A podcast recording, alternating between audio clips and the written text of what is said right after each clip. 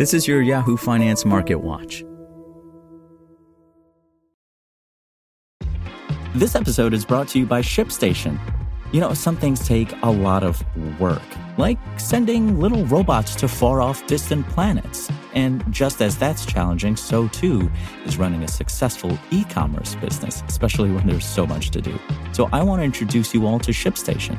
Now, I love using ShipStation because of its easy to use dashboard, which makes managing orders and printing labels a breeze and super smooth. Oh, and the customer service is just out of this world. It's exactly what you need to help grow your business. Sign up for your free 60-day trial at shipstation.com slash technews. That's shipstation.com slash technews. This is Yahoo Finance Daily, a daily update on the top business, finance, and stock market news from around the world. Let's jump into today's stories.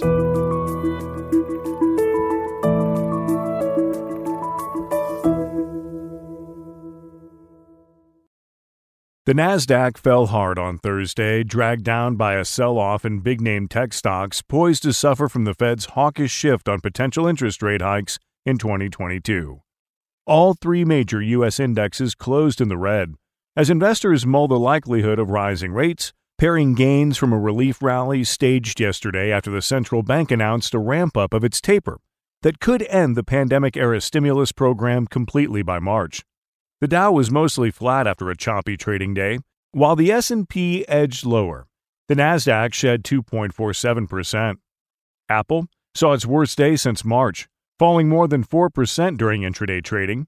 The stock closed at 172.26 apiece, down by 3.93%. Shares of Amazon, Netflix, and Tesla also declined in a broader sell-off of the largest publicly traded companies in the world. First-time unemployment filings totaled 206,000, up from last week's half century low but down overall from the highs of their pandemic peak, reflecting labor market tightness brought on by a lingering shortage of workers. Housing starts rose 11.8% on a month over month basis in November, and activity in the U.S. services and manufacturing sectors decelerated in early December but still held in expansionary territory. Meanwhile, President Joe Biden signed a bill that averted the U.S. government from defaulting. The bill raised the U.S. debt limit to $31.4 trillion from $2.5 billion. On Wednesday, Fed officials outlined plans to accelerate the wind down of monthly bond purchases and signaled plans to raise interest rates three times next year in a noticeable adjustment from September projections that reflected a 50 50 split on a rate hike in 2022. Supply and demand imbalances related to the pandemic and the reopening of the economy have contributed to elevated levels of inflation the FOMC said in its statement. The committee also noted that Omicron and other new variants of COVID 19 remain risks to the economic outlook.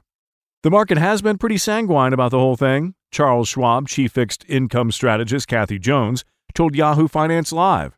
The market is not sure that the Fed will actually be able to raise rates as much as they say.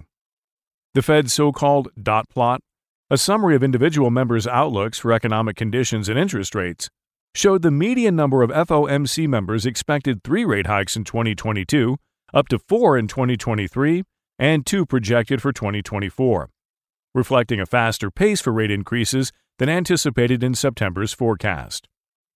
This is a big shift from the September summary of economic projections, but it's not necessarily a big shift from what the market was already pricing in ahead of today's meeting based on some of the more recent commentary we've had from officials and the recent data. Wells Fargo senior economist Sarah House told Yahoo Finance Live.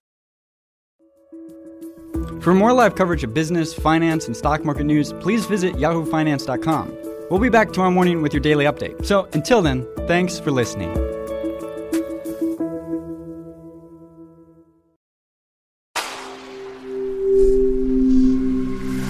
Spoken Layer.